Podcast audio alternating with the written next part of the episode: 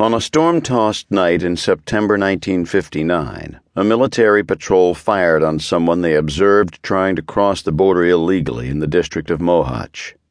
First Lieutenant Marosi was informed about the incident the following morning upon returning from a sleepless night with his lover. The sergeant had already prepared a report. The corpse had been returned from the forest, had been laid out on the long table in the soldiers' barracks, and covered with a clean sheet. Marosi disdained illegal border crossings. In the years before 1956, he had been witness to too many tragedies. His bad mood quickly turned to anger when he discovered that the victim was a young woman.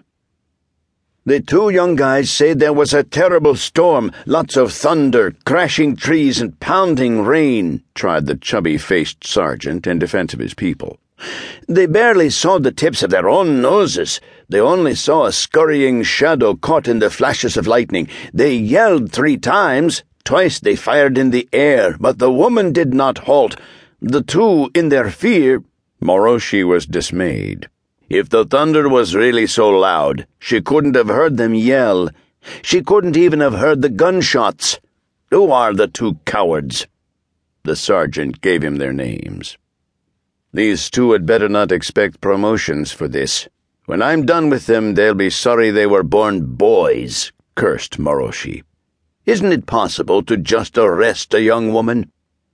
This handbag was found close to her. The sergeant pointed to a soaked bag, which, despite a layer of dirt, was recognizably dark blue. She didn't have any luggage. Here is her identification card. Marosi looked at the card. For a moment, he stopped breathing. Eva Szalanczky, he murmured. His face whitened. I know an Eva Szalanczky. He stared at the picture.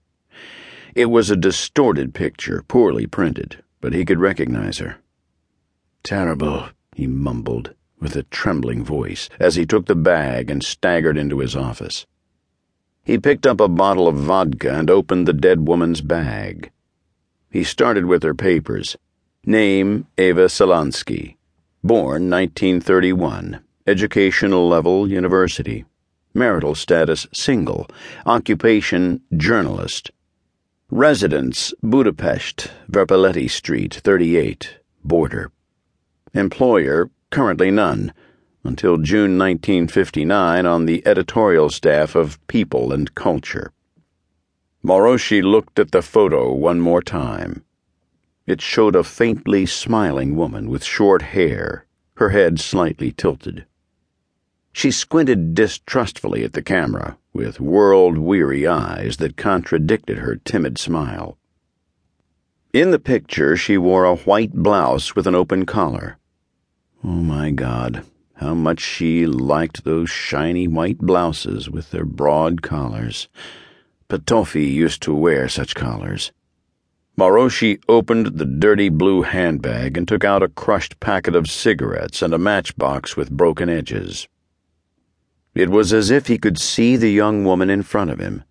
She never gestured while talking, but her hands always played with something a matchbox, a fountain pen, a toothpick, the fringes of a tablecloth, a cognac glass.